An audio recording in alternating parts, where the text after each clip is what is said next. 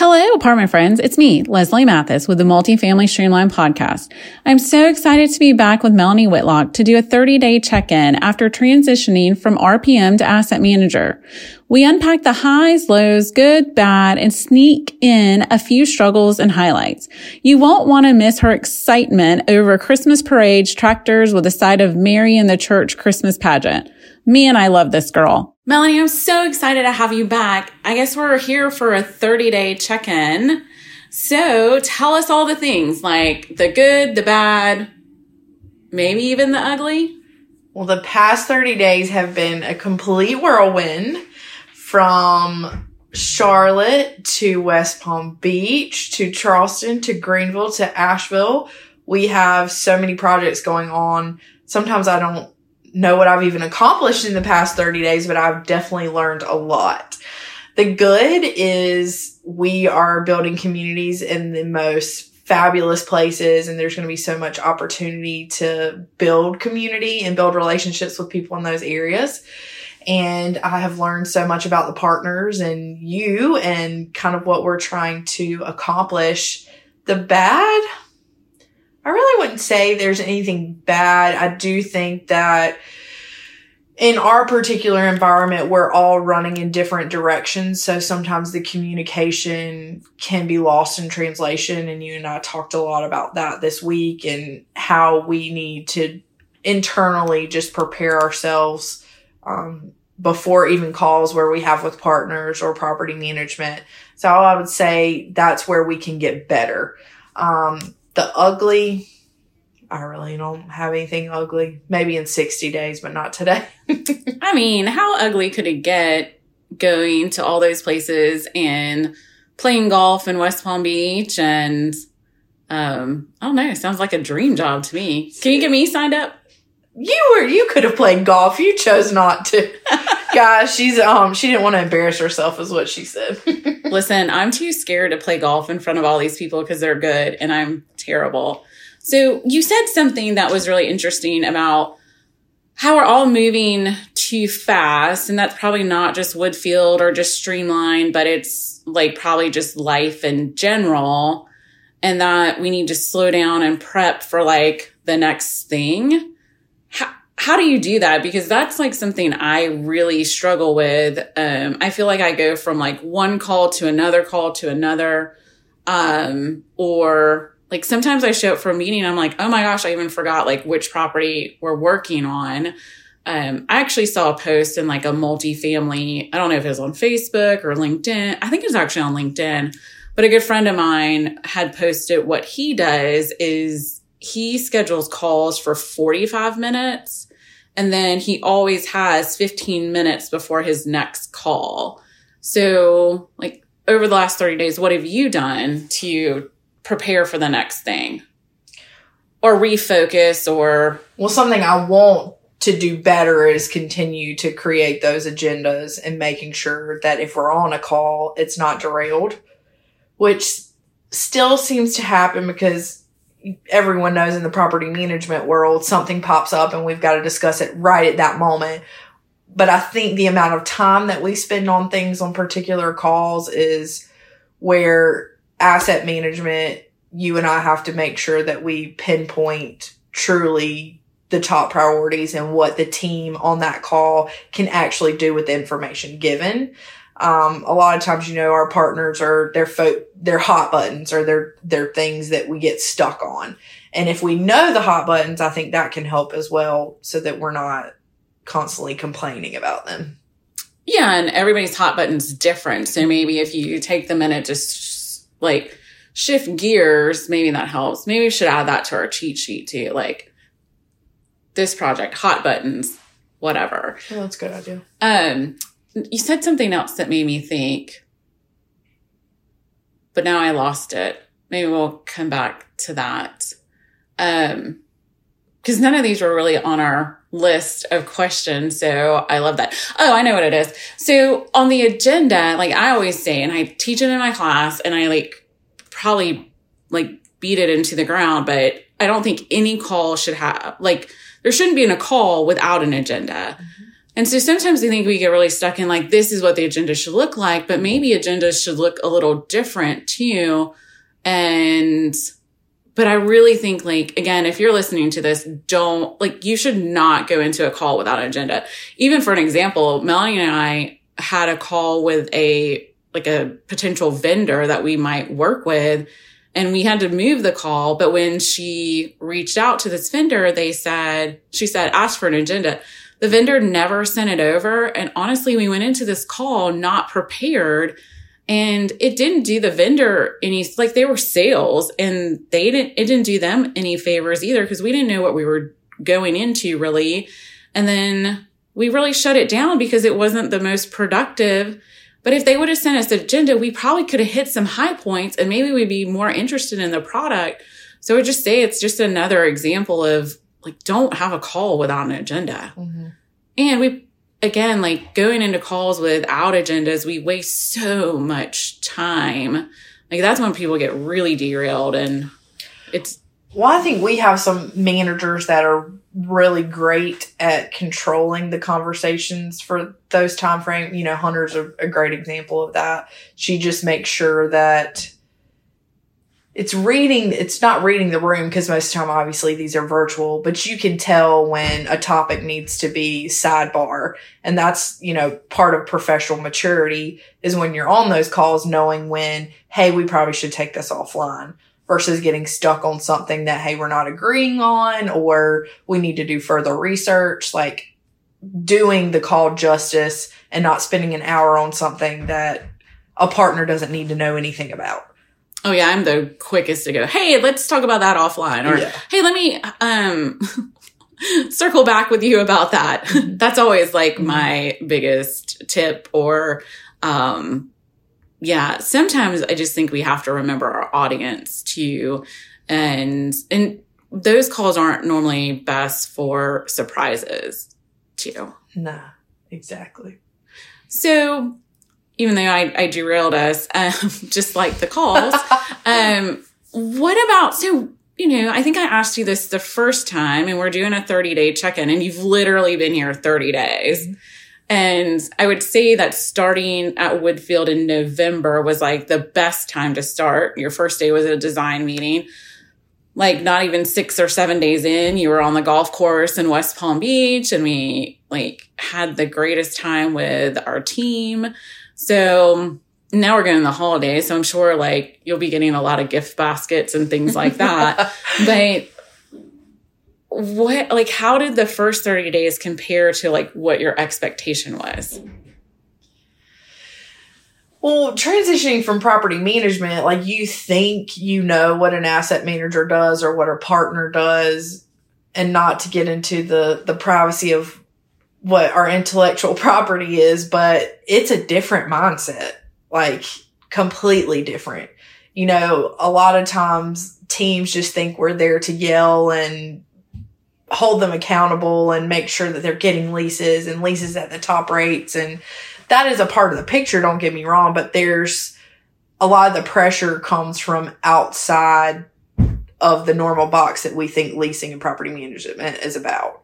There's economic factors. There's pressure from construction. There's pressure from you've lost a staff member They, you know, we feel the same thing that property management does. It's just at a different level. And I think that kind of changed my mindset is there's more than just one factor that's affecting the conversations that we have on a day to day basis of how we do business on site. Well, and I think it's even harder today because I feel like everybody's working in a pressure cooker mm-hmm. and you just don't even know when like one person is going to like explode or, um, like the pressure is just real right now and there's a lot of it. Um, I think it's also that mindset of like when property managers transition to RPMs, like you think you know, and but you really have no idea. I honestly think that's the hardest transition is from manager to rpm i agree with that. You think you've got it all figured out and you think oh well this is going to be great. But i truly believe like rpm is the hardest position in our industry and um and it doesn't get the credit that it needs but really you typically go into that thinking like, I can do this and you can do it, but you just don't realize the volume that's about to come at you. And, and it's in real time.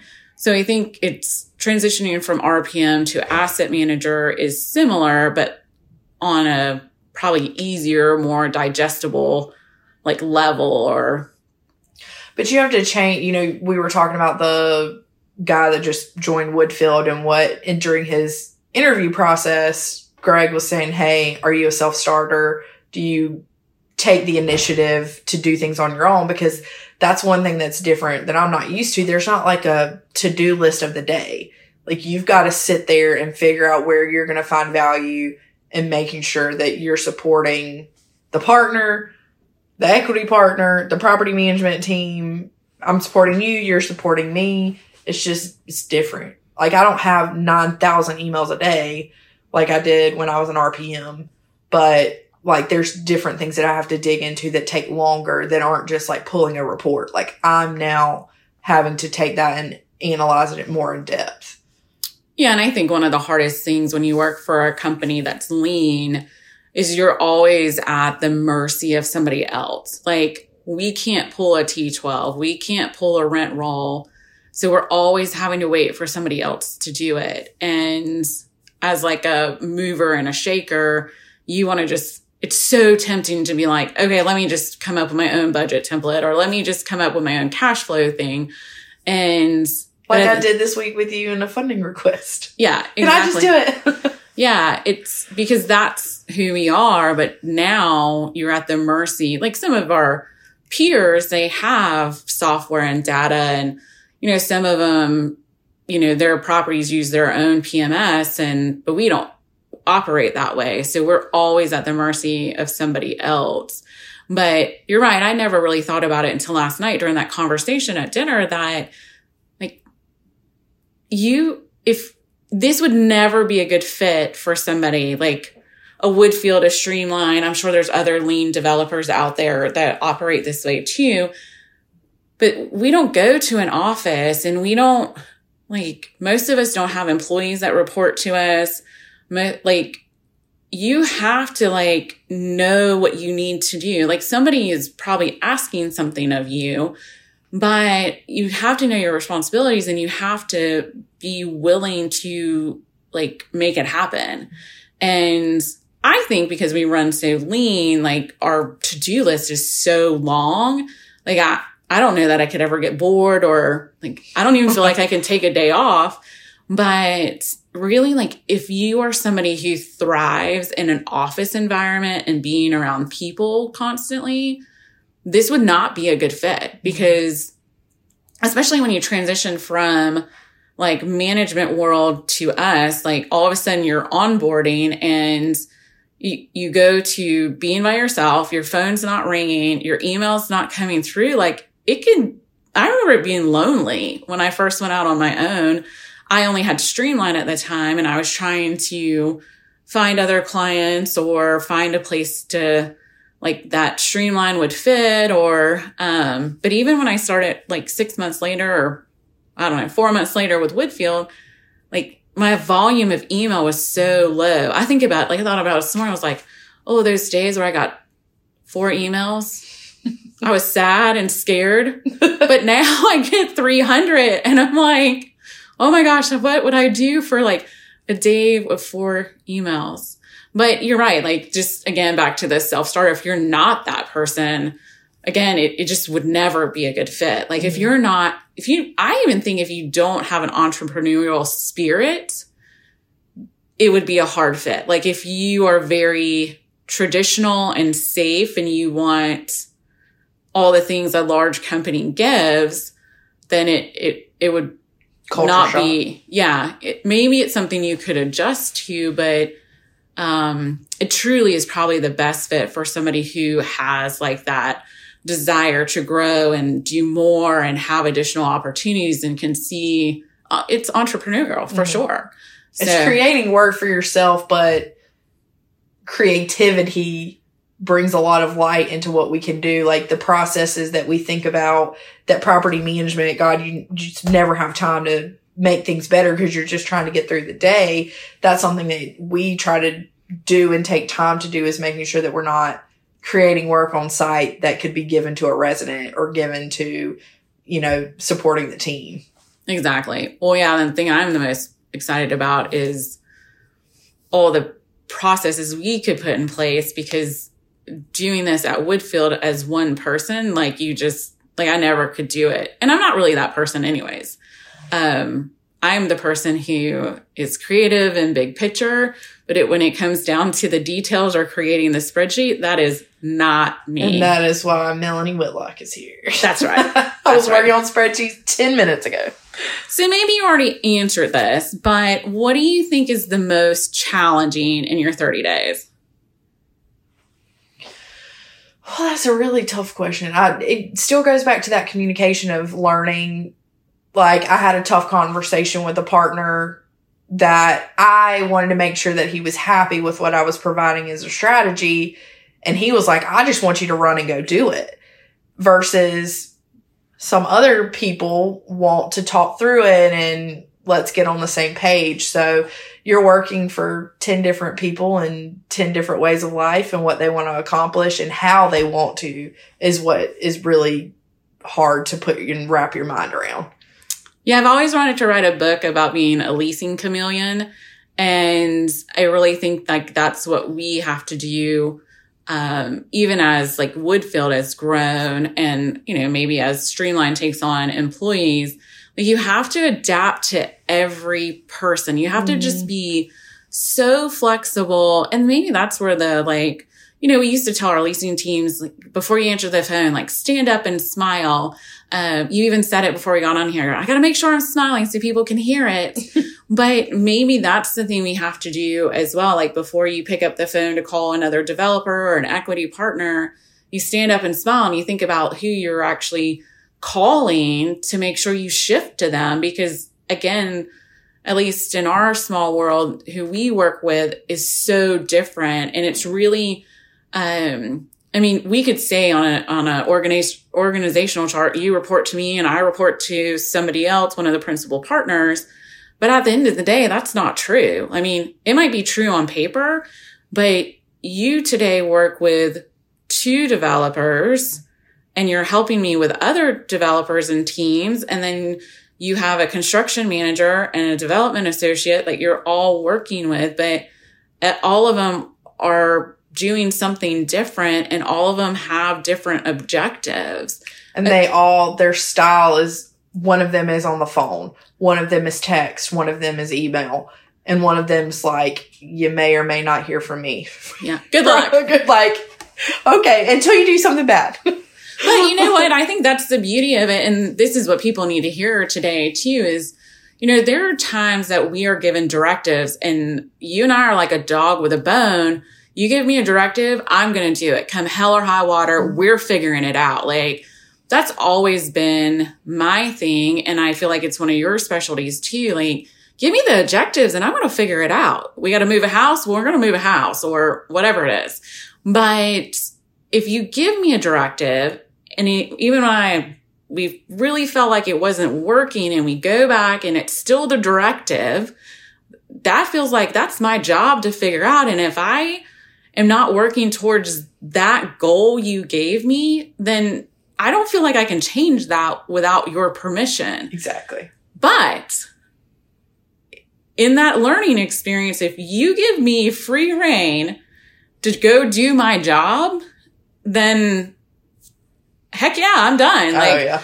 I'm, I'm off. Yeah. So, you know, that's when we work with people and build that type of relationship. And wow, you built it fast is then that gives us the flexibility. Like we still, we know the parameters. We know our guardrails that we have to stay within and what to do. But when you tell me, go do your job, I'm going to do my job. Mm-hmm. So, and that's a great place to be.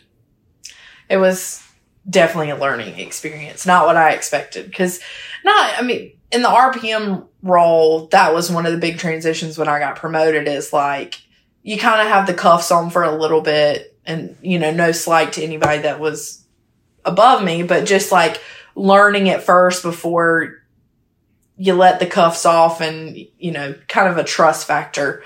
But given I worked for Woodfield basically my whole career anyway, I think that was where I kind of misconstrued that I already understand the objectives. We just have to fix the communication point of getting the object- objectives across the finish line. Agreed. Yeah. Yeah, and you know, we try to give our teams like freedom and ability to be able to do those same things, but it's on such a limited basis too. Yeah. And I always say, you know, I lived by that whole thing for my whole career of ask for forgiveness instead of permission. Mm-hmm. And we really try to kind of embody that in probably a more positive way with our teams. You know, I would rather get on to them like, oh my gosh, you spent $5,000 on flowers than show up at a property and there's no flowers. So, um, or same thing with, I mean, any What you're saying is that's my hot button because you know how I am about flowers. Well, I mean pots, not cut flowers. Y'all, we have this debate. I don't want to pay for cut flowers anymore, and she wants to. It's just too expensive. Um, Trader Joe's yeah, all day. I'm fine with Trader Joe's for clarity. Um, so again, maybe you already answered this, but if you could just pick one thing, like what's the highlight of the last 30 days? Well, now I've gotten to do it twice, and that's being involved in the design presentations with Sheldon Taylor. Like I just, it, gi- it gives you a high just to think about. We're in Charlotte, but the deal that we were talking about yesterday was for Dallas, Texas, and you know I don't know Dallas that well, but being in that room, I felt like I totally get it. Like I know the demographic, I know who we're trying to appeal to. I get the location, like what we're going to incorporate because of that location. And then putting it on paper, the design team, they just, they crush it. And it's, I think what's going to be the cool part is especially now with Stone Yard, you know, we talked about that on our last podcast, Asheville, seeing that on paper and then watching it come to life. Like I am so excited for those deals to deliver and like you had a part in that. Like I, just- I think that's really cool. Yeah. And that's how, like, you were talking about 505 Cortland in Atlanta, and you're so passionate about touring people through the process because I think a lot of times, not that it doesn't present well to the blind or somebody coming in that knows nothing about the project, but you have been a part of it since step one, and you just want to explain, well, this is where we got this idea, and we were hoping that it would, you know, carry over from a local artist and it's just something that I hadn't been able to do before, and I'm excited to be a part of going forward. And every project's different. And sometimes we just get to, you know, have a say in pieces of it, but the ones you get to be part of and like it was your passion and dream that you fought for, mm-hmm. like those are more special. So Margot, Midtown, and Nashville will be one of mine that I've fought hard for. And then 505 Cortland in Atlanta is another one. Like it was, you know, the development partner had this vision of what it would look like. And I felt it was very wrong for the neighborhood. And the design team and I were so, so aligned that we really went in and pitched our like concept and why it was our concept. And reluctantly, he gave us permission and the team brought it to fruition. And it is just absolutely amazing. But it's also a good example of why we do playbooks on every deal too. Like in our design meeting yesterday, the architect was also part of it and they're an amazing group. But we worked together with the design team to bring elements from outside in. Mm-hmm. And those are the touches that if we don't teach the team, we don't put in a playbook, they might get missed. It's one of the things when a prospect comes through, they're like, wow, that's really cool. The brick flows from the inside out. But then that gives us an opportunity to say that was intentional. Like that's how this deal was designed. That's Or which project is it that we're doing that the brick was a part of the original Stone building? Yard. Stone Yards has, you could say the stones are going to be in part of the amenity spaces so that history continues through that. And if you would have never told somebody that, and that's one piece of advice we always tell people, if you, if you can meet with anybody that had the starting process of these projects, particularly the developer who went and picked out the land for whatever that reason was. You know, Mike's a great person. Tour with them and let them tell you the reasons why. And I think it will dramatically change every tour that you take. Like Cooper River Farms is, you know, there's nobody better to tour with than me just because and I'll be or, or maybe the guy that built it. I mean, well, my, Mike's the developer. I put a little more pizzazz in it, but he told me all the things that he wanted in his mind to come to fruition on that deal. And I feel like it makes every tour more personal and you feel a part of that process. So. A hundred percent. And, you know, lessons learned. Don't ever ask a developer to write it down for you. Like, you guys just ask them to come to the property and record it while you're walking mm-hmm. on the mm-hmm. voice memo thing. And then have that transcribed into bullet points for your playbook. Like, don't make it harder than it has to be. But listen, they have so much blood, sweat, and tears in it that they want to tell that story too. You know, we work on these projects for so long. I mean, uh, tell them how long. I think that was another surprising fact for me. Like Morrison Yard's been in the works, what, eight years, seven years? Maybe, but definitely actively working on design, concept, four years and it just opened two weeks ago. Yeah. So like it's you probably have already forgotten some of the things that you chose from that point in time to now.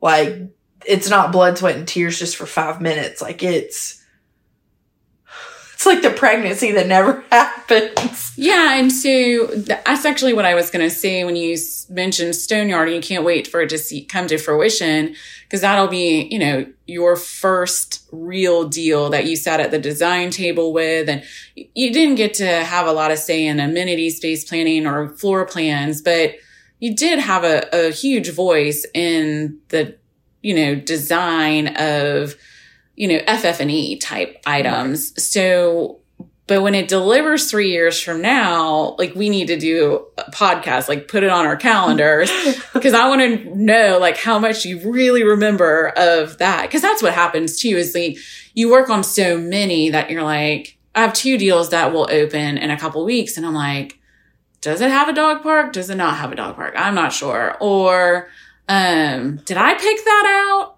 I don't know. or know. you go through the design book and you're like, well, I remember specifically we were supposed to have this piece of art here, this wall here. And you go back and you're like, no, it got VE'd. So yeah, like, that's a memo you often don't get. Is yeah. whatever the developer VE'd. Um, and listen, I know decisions have to be made, but there will always be special ones too, like a 505 Cortland that, um, you get to be part of that. Like I spend a lot of time in Nashville just for personal, and I, I don't go to town without going by, we call it State Street, but Margot Midtown. And, but I, I can tell you so much about that building because I was part of every step of the way and I fought for so much. Like, our design is so intentional for that neighborhood and and then and the neighborhood actually transitioned quickly. And so, um, you know, part of the design won't be as meaningful because now there's things in the neighborhood that, you know, is supposed to be designed like a punch bowl social so that you never had to leave. Like you wanted to karaoke? Huh, there's a karaoke stage in the speakeasy. You know, you want to go bowling? Oh, well, there's duck pin bowling in the club room. Like those are it was intentional. It was because the neighborhood was transitioning and we didn't want people to feel like they had to leave. They had to go downtown to hang out with their friends. They want, we want them to bring everybody there. So you never could have known three years ago that the neighborhood would move that quickly. But I, I can tell you every inch of that deal. I can tell you what the sign says when you walk in the door. I can tell you like I intentionally have music piping out to the outside so that you hear the experience before you even walk through the door, like mm. every piece of it. And so, but you, you can't do that on every deal. So there'll always be like the special ones. Cooper River Farms is special to you. It's so special to me. And I didn't have a say in one thing there, but um, it's, I don't know. I've just always loved that deal. So it's been in our life a long time too. It's the longest hold we've Woodfield's ever had. So. Or close. Yeah. They've had a couple other deals, but yeah, you're right. And it, it's so unique. And again, I think it's the intention behind it. And that's the beauty of what we get to do with Woodfield is that every deal is unique and special. And, um, and listen, they're not all our ideas. Like I steal shamelessly a lot and, um, but we always try to put the spin on it like it's ours. So, you know, but that's what people don't know. I mean, one of our development partners has been working on a project. He told this story the other day that his son was like, I don't know the exact time, but it was like his son was in kindergarten when he started working on it and trying to go through the approval process and trying to go through the city and trying to go through the land seller and all the things. And he closed on it and his son's like a junior in high school now. Gosh. So people don't realize, but, and that's why you've got to get their story too, because it's so personal to them and there's so much poured into it. And, um, it, it's just an amazing process, but it can be long and tiring. And, um, so. Well, we, you're at the mercy of so many other people in that process too and what's going to get approved. It's just like we just got TCO for 408 Jackson today. We've been waiting for that for six, seven months. And a lot of that was outside of our control. And that happens from day one of when we pick where we want to build till 10 years later when it actually comes to fruition. The jumping of through the hoops, which I think gets harder and harder for these guys, you know, is people are accepting development or rejecting it, depending on where we are. A hundred percent. And there's just, you know, in every part of multifamily and, and property management, there's just those unexpected challenges that you can't anticipate. Sometimes there's things that we miss and even on site or in development or at the architect office or wherever, but it's just proof that we need to learn to pivot quickly. And you can't just get bogged down in the minutia of it and the error of it. You you got to pick it up and figure it out and get it moving again or we'd never open deals and we'd never get them leased up or you would never get your renovation done or whatever the thing is. So well that's kind of what led us to do the class that we're going to host on december 14th talking about pivoting and everywhere we turn, we are getting pushback about concessions and our particular strategy is to never offer them if you don't have to. And we've come up with some ways to kind of battle tough markets in particular times of the year. And I think obviously going into December, it's going to be a hot topic and we'd love for everybody to kind of jump in on that. And we don't have all the answers. And I think even having these classes, I've learned a lot about how other people approach it and great ideas that can help us battle this crazy leasing game that we love. Yeah, I'm glad you mentioned that. Yeah, you guys follow us both on social. I'm Leslie J. Mathis, and what's yours on Instagram? Mel Whitlock. And we're going to post the class and we're going to get it out on LinkedIn, but um, and feel free to shoot either one of us an email at Streamline. Uh, mine's L Mathis at streamlinemultifamily.com and Melanie's is M Whitlock at streamlinemultifamily.com. We'll get the link out to you, but we're really excited to share. It's, um, obviously this podcast isn't about concessions, but we're going to talk more about them this month and maybe Melanie can come back and we can share too. But the reality is like, we need to understand why there's concessions in the market. We need to understand how we can sell against them and not offer them or severely limit them. And there's ways to do it and there's reasons why we do it. And so it's not a two asset managers sitting in an office coming up with this bright idea. Like we've been doing this for four years now mm-hmm. with no concessions or very small amounts. But it's all why we have a playbook and we you know, create this experience and we do the hard work on the front end so that, you know, we reap the rewards on the back end. And so I hope you'll join our class. It's going to be fun. And then the coolest thing about that class in two weeks from today is Kristina Watts will be on. So if you listened to the podcast last week, she was the special guest and it's amazing. She is the most motivating person. I swear she told me to stand on the corner, in the corner, not on the corner, in the corner on my head and wear pink shoes. And that would make me su- successful. I'd like figure it out. So she will be the closing part of our class. It'll be well worth the money. Um, she will spend an hour with us teaching us about confidence and, um, like all the things and like how to believe really what you're running after. And, and that can be as little as, you know, getting occupancy up 3% and not offering the farm. So I hope you'll join us. And follow her on social media too.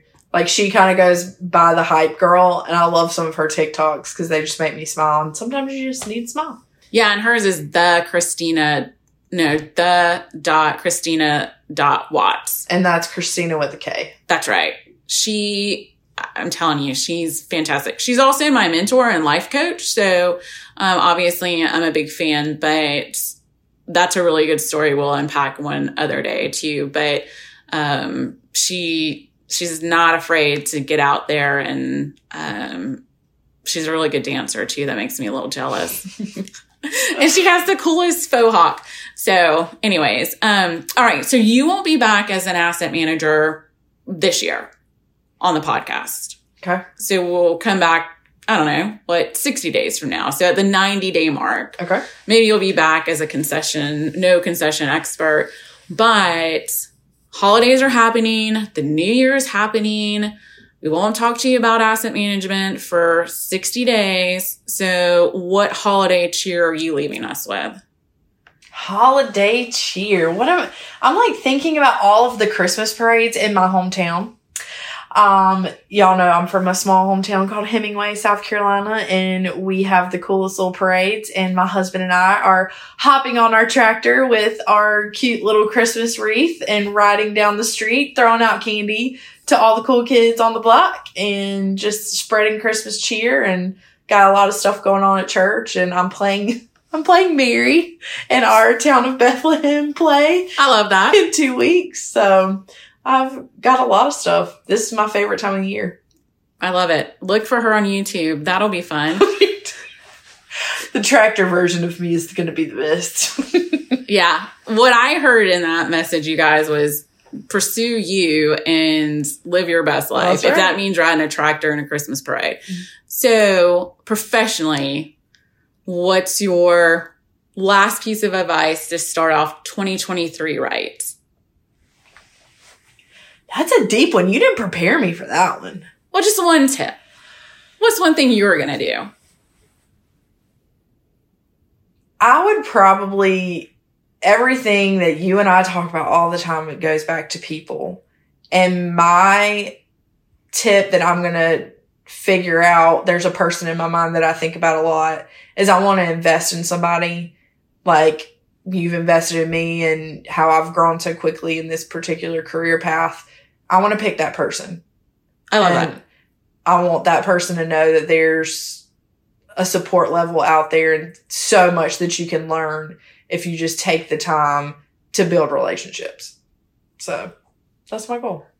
For not being prepared, that's a pretty amazing one to leave everybody with. Now I feel like I need to up my game. uh, I don't even have a word yet for 23, but um, I'm going to take some time to map out all the things. Um, it's interesting you say that too, that last year I said like every Monday I was going to send some type of encouraging note, add a girl, whatever. And I started out pretty strong and um, not not doing well at all for nine months now. But um, I think those are all things that we can do. And I mean, I hope our teams even take some of that to heart. Um, I'm serious about bringing kids into 505 and teaching them art and feeding them snacks. And so I think like it's such a great encouragement for you to share like how you're going to invest in somebody else. And gosh, maybe that should be like our goal of 23 of wh- what would change if like our energy, some of our energy just gets so spent on the dumbest things that don't move anything forward. Like what if you somehow figure out how to silence that and you spend your energy for for good and mm-hmm. pouring into people and um, well i think though the word people versus the word person is where people get caught up and overwhelmed. And i think that's why i said like i want to find that one person because then it's not like i'm trying to spread myself thin. I'm going to invest in that one person professionally or personally but it just takes a little bit of the pressure off because it's a lot easier to talk to one person consistently than 15 yeah. And not that you can't make a difference you know with multiple people but start there. And if that investment you know has a great return then do it again and do the same thing or learn from it. Yeah. And what if they pay it forward? Mm-hmm. and then all of a sudden we're investing in all these Yep. people it's and- like in the starbucks line when somebody pays for you and you just keep it going espresso for everybody I love it.